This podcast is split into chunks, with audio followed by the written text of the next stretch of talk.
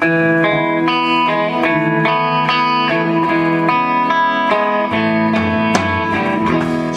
to the Modern Jewish Girl podcast. I am Jenna, lawyer by training, writer, and teacher by choice.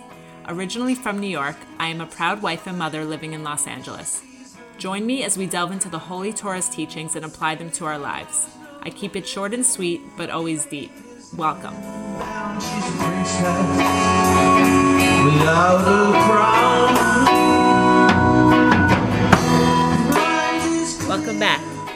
This week we're going to be talking about Purim, which is beginning on Thursday night and Friday. And if you're in Jerusalem, we also celebrate on Sunday. It's a unique year.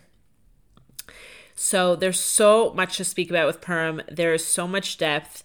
And what I want to do is give a quick summary of the Purim story, and then we'll get into some of the deeper lessons that we can take with us. Okay, so the Purim story takes place in the Persian Empire in the 4th century BCE, which at the time was a massive empire expanding over 127 lands, and all of the Jews lived in the empire. King Achashverosh married into royalty. He married Queen Vashti, and he had a big banquet, and a lot of Jews went to this banquet because they felt they had to out of fear of the king. They felt we have to fit in and show that we're part of society, but really we're meant to embrace our unique role as Jewish people. And when we do that is when Hashem protects us. The telltale sign that the Jews should not have been at this party was that the king was using vessels, holy vessels from the temple which had been destroyed in Jerusalem, for his own hedonistic party. So basically, he got super drunk, and at this party, he wanted Queen Vashti to appear naked, and she refused, and so he had her killed. And then he decided he was going to have a beauty pageant to find a new queen. So throughout the entire empire, he happens to choose a girl who did not want to be picked, who did not try in any way Esther, who found favor in his eyes and became the new queen, although she did not tell him that she was Jewish. Meanwhile, his right hand man, Haman, who was basically like the prime minister of the empire, was a big anti Semite, and he would have everybody bow down to him. And Mordecai, who was the leader of the Jews at the time and Esther's cousin, he Mordecai would not bow down to Haman. And Haman was so angry. He didn't care that he had all of the prestige and the honor and riches, and he did not have Mordecai bowing down to him. So, what did he do? He convinced the king to issue a decree ordering the extermination of all of the Jews.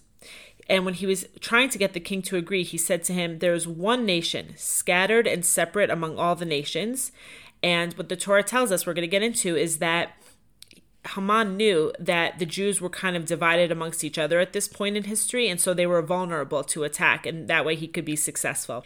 How did Haman decide which day to exterminate the Jewish people?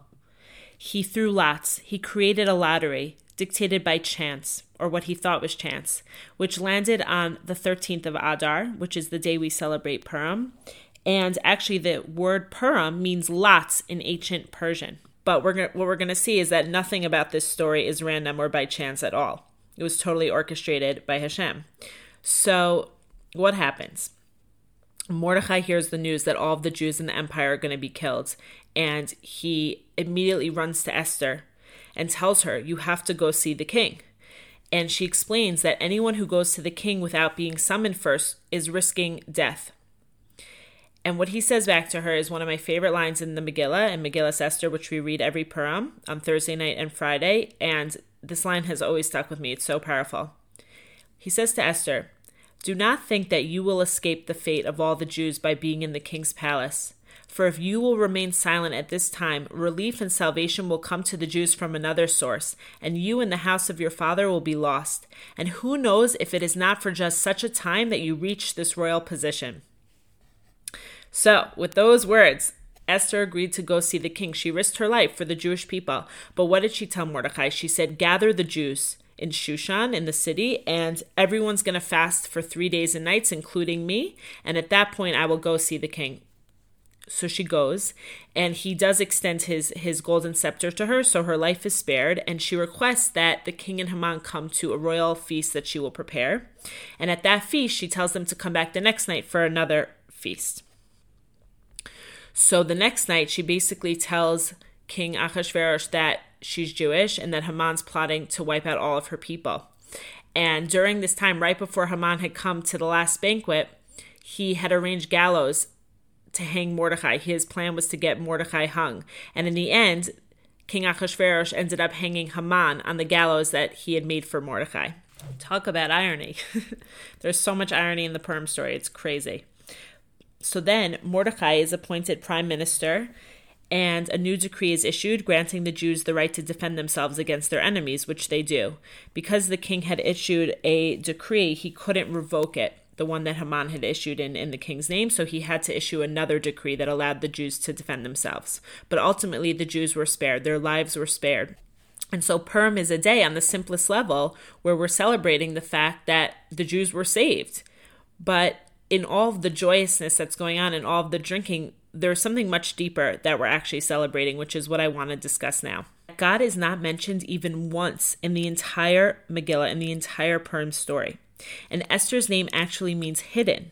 Her name is actually alluded to in the Torah when God says, And I shall surely hide my face. But the illusion of God's hiddenness is what makes the Purim story so powerful because the events seem like natural coincidences guided by politics and things of that nature. But in reality, God is actually orchestrating every detail of our national and personal lives beyond our wildest imagination. If you look at Megillus Esther, you will see there are so many pieces that had to fall into place just so, the way they did, so that the Jews could be saved. The fact that Queen Vashti was killed, the fact that there was a pageant, the fact that Esther was chosen, a Jewish woman, to be the queen of Persia. And there's so much more. Haman is actually a descendant of the nation Amalek. And Amalek is an anti Semitic nation, which we've spoken about, takes different forms throughout Jewish history in different nations, but they basically exist to say that everything is coincidence and everything is random. Actually, it's very interesting. The root of the name Haman is first seen in the very beginning of the Torah when Adam eats from the tree of knowledge of good and evil. And Hashem says, Did you eat from the forbidden tree? It's in that question that we see the root name Haman. And basically, it's signaling that Haman is part of the nation of Amalek, which introduces doubt into the world doubt that there's a God who is orchestrating events.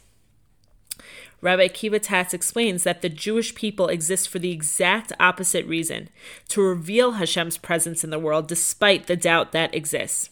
And he has a really beautiful quote in his book, World Mask, which I highly recommend, that I'm going to read now. It's such a great quote. Amalek comes to mask reality. We strive to unmask it. Purim is the time of masks. Hashem has gone into hiding in Jewish history. He has donned a mask, but he is not distant. If one is distant, he does not need a mask to avoid being identified, because the distance achieves that. No, a mask is necessary when one is very close and yet wishes to remain hidden pretty pretty powerful stuff. And i mean we can all relate to this in in the world of covid because if you're standing 30 feet away from somebody you don't need to put your mask on. It's only when you're standing within six feet of somebody that you really want to put your mask on to to keep that separation. When i was in israel six years ago and i had just met my husband i think we'd gone on about four dates at this point but i was very sure we were going to get married I attended a Shabbaton with Shira Smiles as the guest speaker. Shira Smiles is an amazing Torah teacher, and she was speaking about Purim, which was the upcoming holiday. It was exactly this time. She was explaining how in life, a lot of times, events will seem random, disconnected, and totally dictated by the physical world. But in reality, Hashem is orchestrating everything that happens to us. And sometimes we can't see it, but sometimes we are able to get a glimpse and see Hashem's hand in our lives. And her words hit home t- so strongly at that point in my life where I had such clarity and things were coming together so beautifully that I was I was brought to tears. I literally had to walk out of the room and go to a bathroom. Thank God no one was in there, but I was crying tears of such joy because I felt that I was standing on like a mountain and able to see the trajectory of my life and seeing all of the disappointments and the rejection and the confusion that I had gone through, times of real darkness. And now I'm st- I was standing in a place of light and I was able to see why all of those things had to happen to bring me to that bathroom in Jerusalem, recognizing that I had met my soulmate. And if all those things had not happened, I wouldn't be in that exact place at that exact time, meriting that blessing. So, one of the main lessons of Purim is that even though we live in a world where things seem to be dictated by natural events, science, politics, everything in the physical world, ultimately, Hashem's hidden hand is orchestrating everything down to the smallest detail on both a national level and a personal level. And this is really the symbolism behind the custom of dressing up on Purim, where we're showing that nothing in this world is what it seems to be. The Torah tells us we live in a world of hiddenness. And Hashem, we've spoken about this, he, Hashem pulls himself back in this world so that he can give us free will. It's a necessary thing, but we have to understand that underneath the physical reality is a spiritual reality where Hashem is very much present. On Purim, we also give tzedakah to the poor, and we also give mishloach mano, like gift baskets of food to friends. And this is all done to enhance Jewish unity. So the question is, what does Jewish unity and loving other Jews have to do with Purim?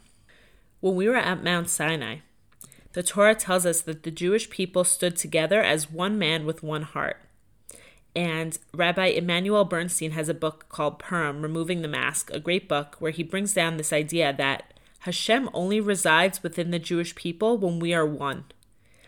And when we're scattered, we're vulnerable to attack. When we're divided amongst ourselves, we're vulnerable to attack, as we discussed before when I was telling the Purim story. So he says, basically, when Haman was trying to destroy us, and he knew we were vulnerable because we were separate. But because of the extermination decree, the Jewish people were able to put aside their differences and unify and turn to Hashem. What did we do? We fasted, we did tshuva, we repented, we prayed a lot, tefillah, and actually, Purim is an extremely powerful day for prayer. And in this merit, we were saved. So Rabbi Bernstein says another irony in the Purim story is that in trying to destroy us because we were separate, Haman actually brought the Jewish people together in unity, which was our salvation. So these these gifts that we give Mishloach Mana on Purim and giving to the poor, all of these things are done to enhance our unity and our love of each other even more. Let's sum up. Purim is a holiday where we celebrate our salvation from Haman's evil plot to wipe out the Jews. We dress in costumes to symbolize the fact that in this world things are not always as they seem. Specifically, although we seem to live in a world dictated by the laws of natural order, our lives are in fact orchestrated by Hashem himself, who hides himself behind a mask to preserve our free will. And it's our job as Jews to see behind the mere physical, to unmask reality. We also give tzedakah to the poor and gift baskets to friends to enhance friendship and Jewish unity, as it was our separateness which made us vulnerable to annihilation and our unity in doing tshuva, repentance, and prayer, which actually redeemed us. I bless us that this Purim we're able to come closer to each other and closer to Hashem. Have a Chag Sameach and enjoy. Thank you so much for listening. If you enjoyed what you heard, please subscribe to the podcast and share. And if you could write a review on Apple Podcasts, I would be so grateful. Take care.